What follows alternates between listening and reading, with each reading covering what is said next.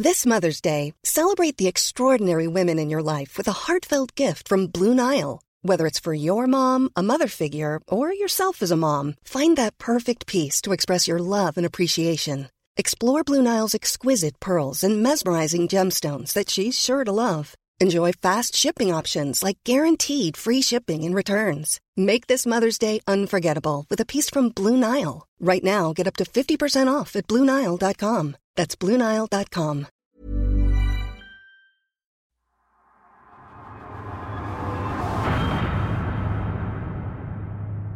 Kalam.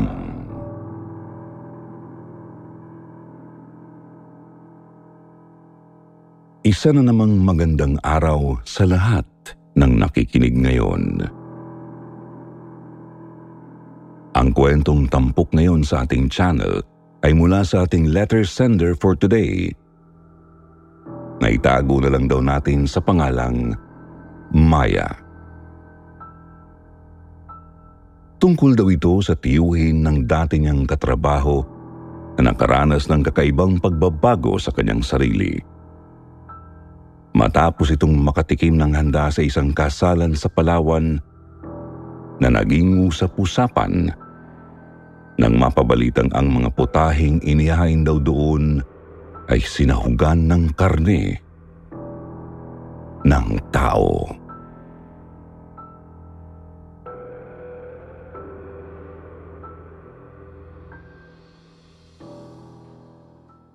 Isa hong pagbati sa inyong lahat.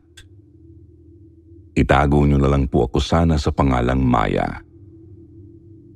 Isa po akong avid listener ninyo na sumusulat mula sa bayan ng Alaminos, Laguna. Hindi po tungkol sa akin ang kwentong ibabahagi ko ngayon. Ikinuwento lang din po ito sa akin ng isa sa mga naging kasamahan ko noong nagtatrabaho pa ako sa isang pabrika sa Batangas.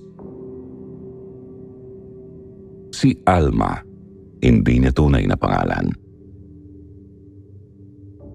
Itinago ko po ang identity niya para na rin sa kanyang privacy. Medyo sensitibo po kasi ang kwentong nangyari sa kanilang pamilya.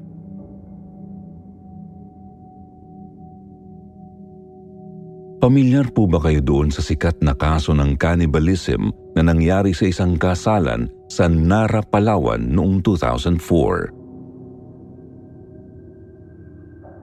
Kung saan isinahog daw ng mga kaanak ng bride sa handaan ang isa sa kanilang naging bisita. Ang sabi po sa akin ni Alma noon, isa raw sa nakakain ng mga putahing yun ang kanyang tiyuhin. Naitago na lang din po natin sa pangalang Ben. Ben.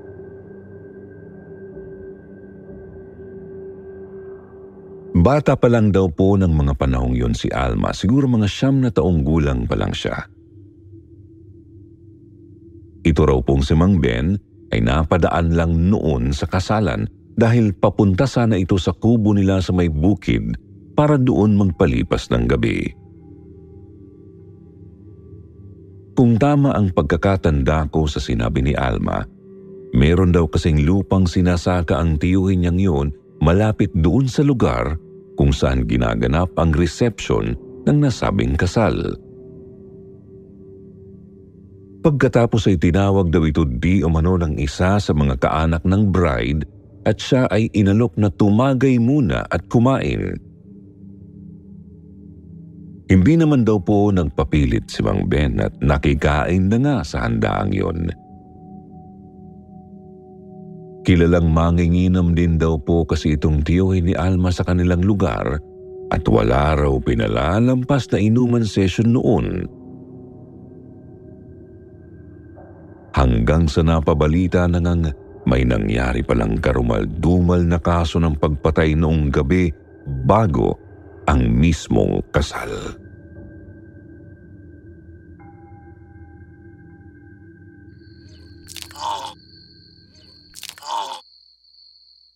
Buwis na yan.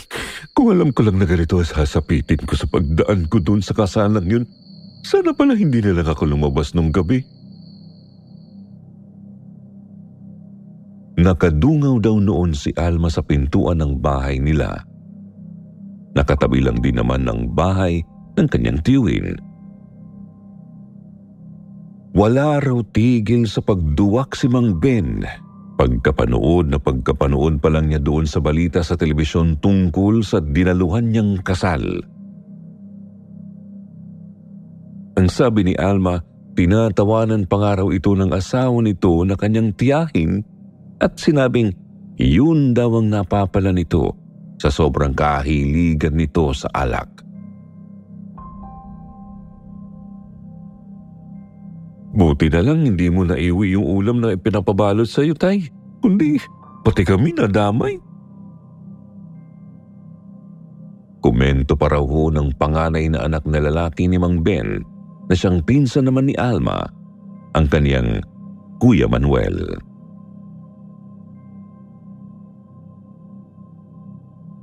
Idinadaan lang nila sa tawa pero ang sabi ni Alma ay takot na takot daw sila nang makarating sa kanilang balitang yun. Hindi raw nila akalaing may mangyayaring ganun kabrutal na krimen sa lugar nila. Gayong hindi naman daw sadyang bayolente ang mga taga roon sa kanilang lugar.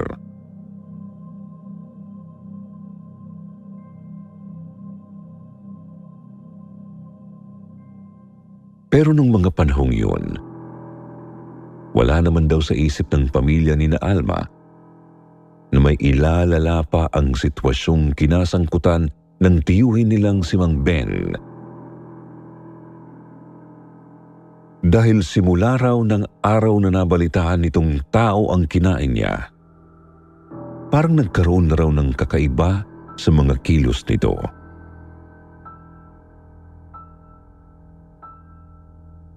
Daday, ano kayang nangyayari dyan kay tatay? Di kayo minumulto na yan nung kinatay na lalaki doon sa kasalan? Abay halos hindi na nagkakatulog. Eh gabi-gabi kong nakikitang gising at pabalik-balik dito sa salas. Sa umaga naman eh, tulog. Lako, hindi nga yata nadadala yan tatay mo ay ayaw na ngang kumain kapag hindi karne ang ulam. Baka nasarapan sa lasa ng karne ng tao. Sus, sinanoy naman. Nung palagay niyo kay tatay aswang? Sabi pa ni Alma, biro lang naman daw ng kanyang tiyahin ang sinabi nito sa kanyang kuya Manuel. Wala naman sa isip nito na ganun na nga ang nagiging epekto noon sa kanyang asawa. Pero ganun na lang daw ang gulat ng mga ito nang bigla na lang makisingit sa usapan nilang mag-ina ang kadarating lang na si Mang Ben. Eh talaga namang masarap yun. Mas masarap pa sa karne ng baka. Kung natikman nyo lang, baka pati kayo, hinahanap-hanap nyo na rin ang lasa nun. Halos kilabutan daw noon ang kanyang tiyahin sa sinabi ni Mang Ben. Kahit daw ang kanyang kuya Manuel, hindi nakaimik sa sinabi ng ama. Pagkatapos daw noon lalo pang ang lumala ang mga ipinabakita nitong kilos. Para daw itong sinapian ng ibang elemento sa katawan. Para daw itong biglang naging ibang tao base sa naging kwento sa akin ni Alma.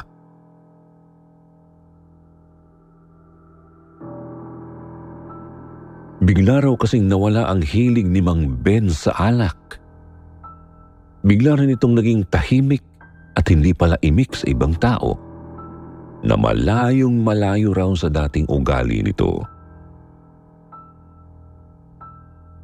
Noon daw kasi ay ito palaging si Mang Ben ang bangka ng kwentuhan samantalang ngayon halos hindi na ito magsalita kung hindi kailangang kailangan. Naging ilag daw ito sa tao. Halos hindi na rin lumabas ng bahay kung hindi sa bukid ang punta nito. Nung una raw hindi pa yun pinapansin ng pamilya niya. Pero nung tumagal-tagal ng ganon, nagsimula na silang kabahan.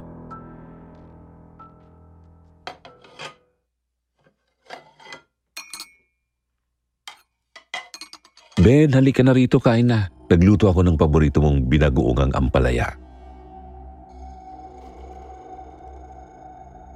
Isang araw daw ay naisipan ni Aling Sally, asawa ni Mang Ben, na ipagluto ito ng paborito nitong ulam dahil napansin daw nila na nangangayayat na ito. Hindi na raw kasi gaanong nagkakakain si Mang Ben dahil halos araw-araw naman ay gulay ang ulam nila at meron nga kasi silang bukid.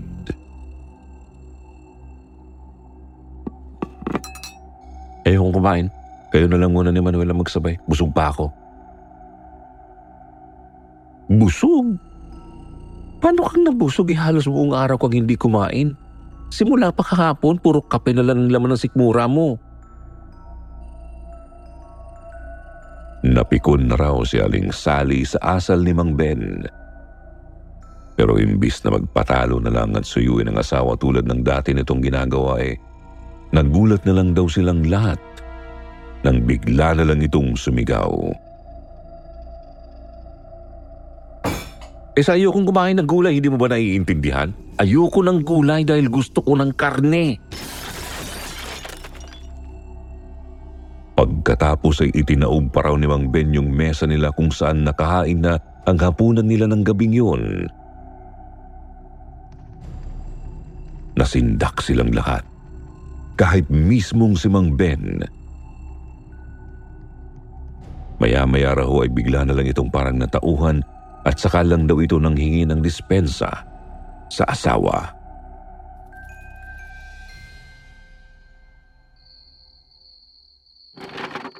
Pasensya ka na, Sally. Hindi ko alam kung anong nangyayari sa akin eh. Hindi ko gusto ang amoy ng mga pagkain kapag hindi karne. Para bang ayaw tanggapin ng sikmura ko? Mabilis naman daw lumambot ang puso ni Aling Sally sa paghingi ni Mang Ben ng tawad. Lalo na nang ito na mismo ang maghain ulit ng hapunan ng gabing yon. Eh kung magpatingin na ho kaya kayo, tay? Baka naman ho kasi palagi niyong iniisip yung nangyari doon sa kasalan, kaya ganyan ang naging epekto sa inyo.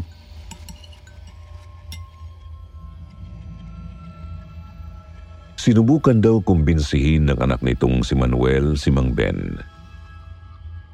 Pero hindi daw ito pumayag. Parang ayaw na ayaw ni Mang Ben na marinig ang salitang ospital o doktor noon. Pansin daw nila na parang nagpapanting ang tenga nito kapag nababanggit nilang tungkol sa pagpapacheck up.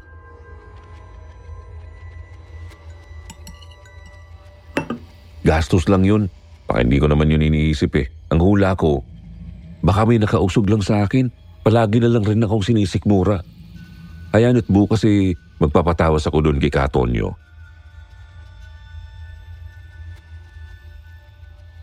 Pinilit daw kumain ni Mang Ben ng gabing yun.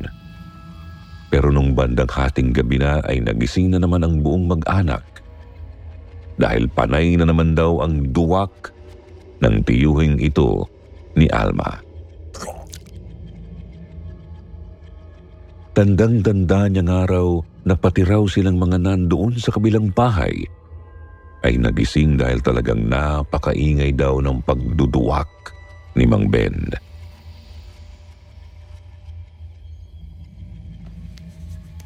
Tay, ano na ho bang nangyayari sa inyo? Pagpadala na ho kaya kayo sa ospital. Hindi kakayanin ng ospital itong nangyayari sa akin, anak. Ang tindi ng kalam ng sigmura ko. Nangungutom ako, pero hindi ko gusto ang lasa ng mga pagkain dati naman kinakain ko. Bakit ho ba kayo nagkakaganyan? Ano ba talaga ang nangyayari sa inyo, Tay?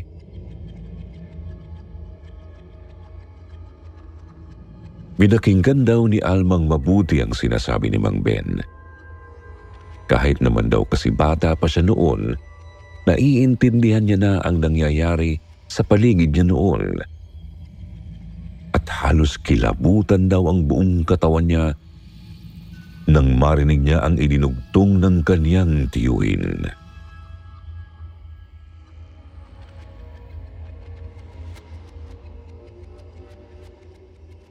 Anak, hinahanap-hanap na ng sikmura ko at panlasa ko yung lasa ng karning natikman ko doon sa kasalan.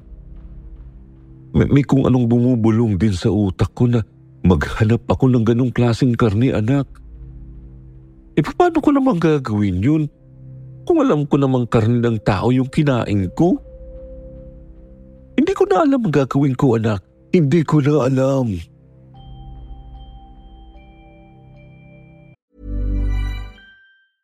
I'm Sandra, and I'm just the professional your small business was looking for. But you didn't hire me because you didn't use LinkedIn jobs. LinkedIn has professionals you can't find anywhere else, including those who aren't actively looking for a new job but might be open to the perfect role, like me.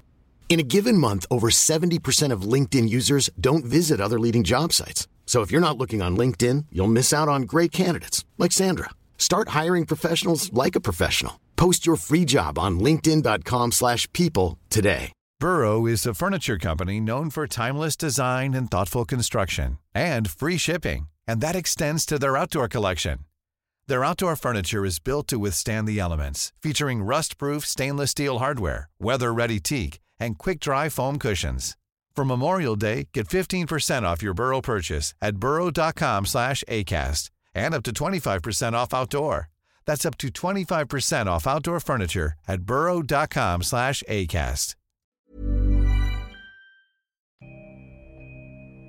Yun daw ang umiiyak na sabi ni Mang Ben na halos hindi raw magpatulog kay Alma.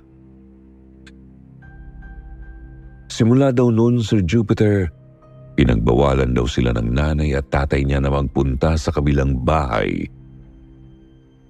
Lalong-lalo na kapag nandoon si Mang Ben. Mabuti na lang din daw at malayo sila sa ibang kapitbahay.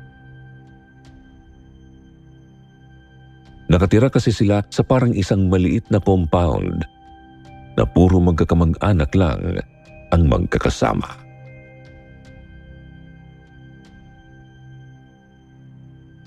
Palala na raw ng palala ang kaso ni Mang Ben. Hanggang sa mapagplanuhan ni Naaling Sally at ng anak nitong si Manuel na dalhin si Mang Ben sa ospital sa susunod na linggo. Kapag nakuha na ni Manuel ang perang hiniram niya sa isang kabarkada. Pero bago pa niya makuha yun, sumapit daw ang kabilugan ng buwan. At dito na talaga nabuo ang inala nila sa tunay na nangyayari kay Mang Ben. Oh,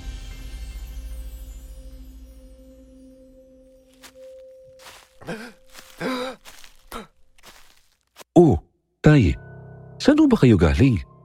Kanina pa namin kayo hinahanap ni nanay ah. Ba't hapong-hapo kayo? Uh, anak, Manuel anak, itali mo ako dali. Siguraduhin mong hindi ako makakawala. Itali mo ako. Huh? Tay, ano bang nangyayari sa inyo? Ano bang sinasabi niyo dyan? Anak, makinig ka. Itali mo ako bago pa ako tuloy ang makapanakit ng tao. Sige na anak, makinig ka sa tatay mo. Natatakam na ako. Hindi ko na kaya ang kanam ng sikmura ko. Gusto kong kumain ng karne. Gusto ko ulit makatikim ng karne ng tao.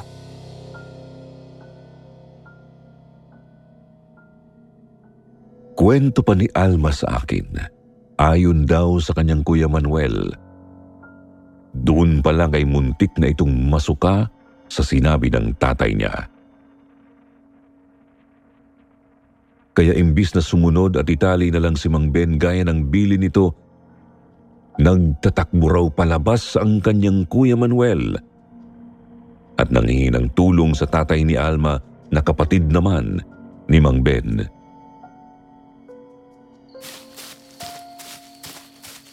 Sinunoy! Sinunoy! Sunod-sunod daw ang katok ni Manuel doon sa bahay ni na Alma at tinatawag ang tatay niya. Oh, Manuel, ano't gabing-gabi na ganyan ka pang makakatok? May nangyari ba? Chununoy, ang tatay ho. Nagiging aswang na ho yata. Ang sabi ho sa akin ni tatay gusto niya raw ulit makatikim ng karni ng tao. Kumakalam daw ho ang sikmura niya kaya itali ko raw ho siya bago pa siya makapanakit ng iba. Ano? Opo, Sir Jupiter. Sabi ni Alma, yun daw ang hinala ng pamilya ni Mang Ben na nagiging aswang na ito simula nang makatikim ito ng karne ng tao. Pero ang sabi naman po ni Alma sa akin ay wala naman daw silang lahing aswang. Kaya noong una, hindi sila naniniwala sa sinasabi ng kanyang Kuya Manuel. Pero nang gabi ring yun, parang nakumpirma nila ang kanilang hinala. Dahil nang samahan daw ng kanyang tatay si Manuel pauwi doon sa bahay nila kung saan niya iniwan si Mang Ben, hindi na nila ito naabutan pa roon.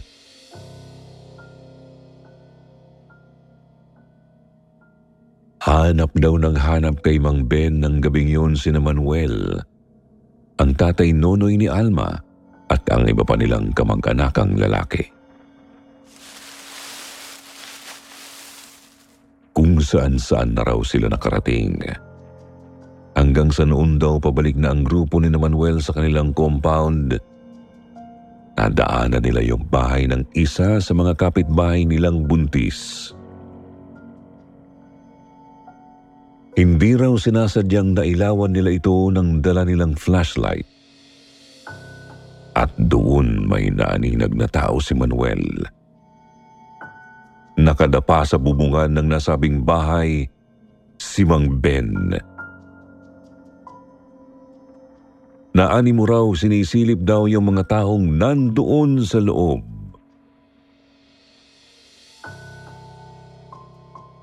Pero hindi lang yun. Nang mapalingon daw kasi kina Manuel ang tatay niyang si Mang Ben ay nakita nilang tumutulo ang laway nito na halos basain na ang t-shirt na suot nito.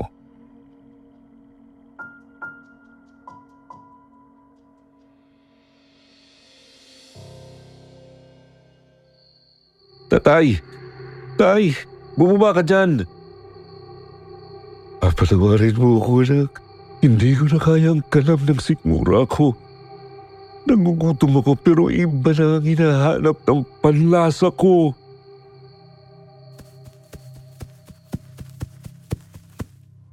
Raw kaagad si Mang Ben palayo pagkatapos nitong sabihin ang mga katagang yun. At syempre agad naman daw itong hinabol ng mga kaanak nila. Pero nagtaka raw sila dahil sobrang bilis nitong nawala. Hindi naman daw nagbago ang itsura ni Mang Ben base na rin sa kwento ng tatay ni Alma sa kanya.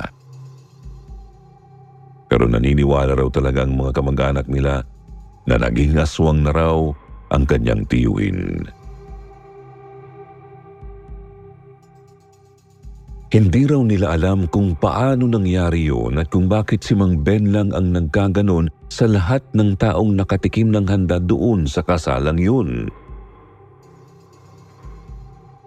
Pero talagang matatag ang paniniwala nilang naging aswang nga ang kanilang tiyuhin.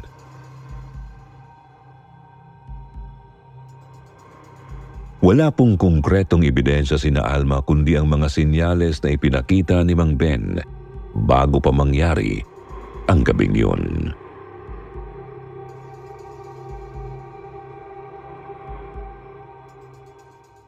Pero tingin niyo ba, Sir Jupiter at mga listeners, pwede talagang magkaganon bigla si Mang Ben? May posibilidad nga bang bigla na lang siyang naging aswang dahil lang nakakain siya ng karne ng tao?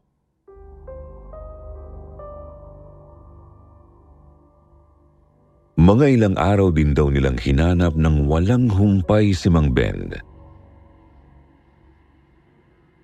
Halos araw-gabi raw, sabi pa ni Alma. Pero hindi na raw talaga nila ito nakita. Hindi raw kumalat ang balita tungkol sa nangyari kay Mang Ben dahil pinilit daw nila itong itago sa pagitan lang ng kanilang pamilya. Ang sabi pa ni Alma, pinalabas na lang daw nila sa mga tao na nangaliwa si Mang Ben at sumama sa ibang babae Pagkatapos ay nagpakalayo-layo kaya ito biglang nawala sa kanilang lugar. Pero sabi naman ng mga kapitbahay nila, paminsan-minsan daw ay nakikita nila si Mang Ben na umaali-aligid lang sa kanilang lugar na parang tinitingnan nito kung ayos lang ba ang kanyang asawa at mga anak. Pinagtatakpan na lang daw nila yon na imposibleng mangyari ito dahil sumama na nga sa iba si Mang Ben. Hanggang sa dumating ang araw na talagang nakalimutan na ito ng mga kapitbahay nila. Wala na rin nakakita pa ulit kay Mang Ben hanggang sa tumanda na raw sina Alma.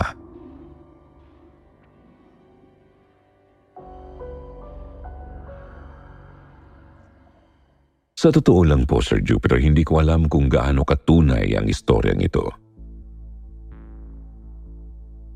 Nung naikwento ito sa akin ni Alma, talagang kinilabutan ako ng malala.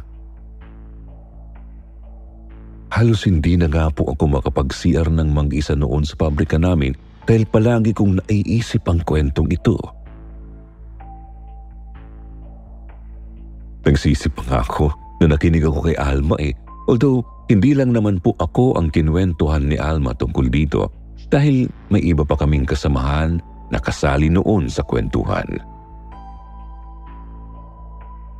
Ang sabi pa nga ng iba, baka raw hindi naman totoong naging aswang si Mang Ben dahil ang hinala raw po nila, baka mayroon itong mental health problem na hindi na nila nagawang alamin pa dahil hindi naman nagkaroon ng pagkakataon ng pamilya nila na maipa-check up si Mang Ben. Ang sabi ng mga kasamahan namin baka raw sobrang iniisip ni Mang Ben yung nangyari sa kasalan dahil isa nga siya sa nakakain ng karne ng tao at baka hindi na raw kinaya ng utak niya yon kaya naging ganun ang pag-iisip nito.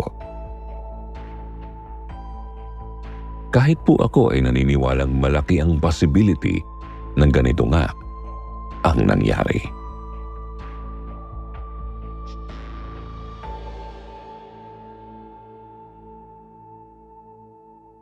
Pero kahit ano pa man, Sir Jupiter, pagkaswang man o psychological problem ang nangyari kay Mang Ben, isa pa rin po ito sa pinaka nakakatakot na istorya na ikwento sa akin Kaya nga naisipan kong ibahagi po ito sa inyo ngayon. Hiling ko lang sana kung nasaan man si Mang Ben ngayon ay nakarecover nawa siya sa nangyari sa kanya. At sana muli siyang marionite sa pamilya niyang hanggang ngayon po nangungulila sa kanya. Sana po nagustuhan ninyo ang kwentong ito mga kasityo bangungot listeners. Marami pong salamat sa pakikinig nyo. Thank you rin po sa bumubuo ng channel na ito sa pagbibigay ng pagkakataong maikwento ko ang kakaibang istoryeng ito ng kaibigan kong si Alma. More power po sa lahat ng inyong channel. Sa ngayon po, dito ko natatapusin ang kwento. Muli, Maraming salamat po.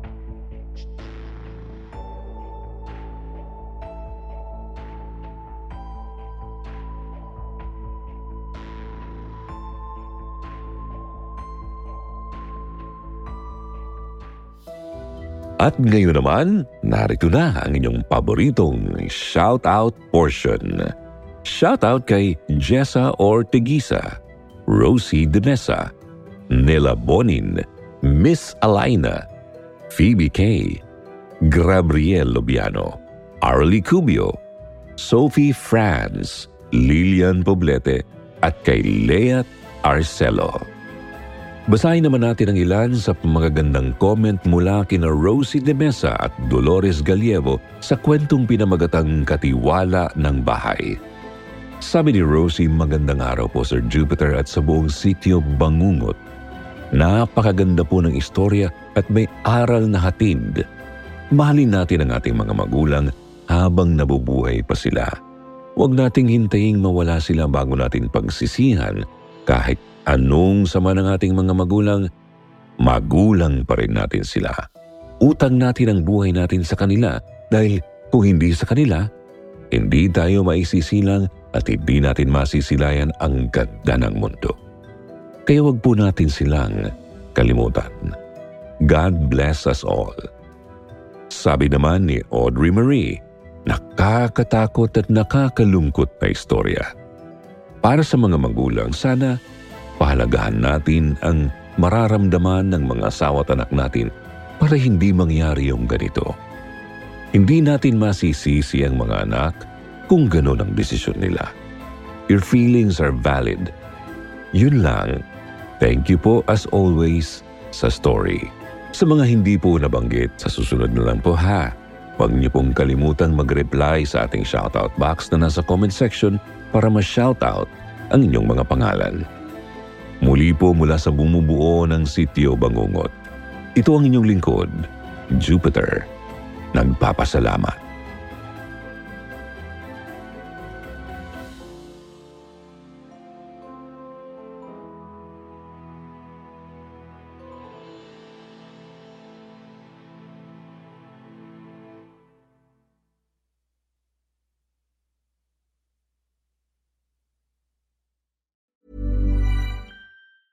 A lot can happen in three years, like a chatbot may be your new best friend. But what won't change? Needing health insurance. United Healthcare Tri Term Medical Plans, underwritten by Golden Rule Insurance Company, offer flexible, budget friendly coverage that lasts nearly three years in some states. Learn more at uh1.com.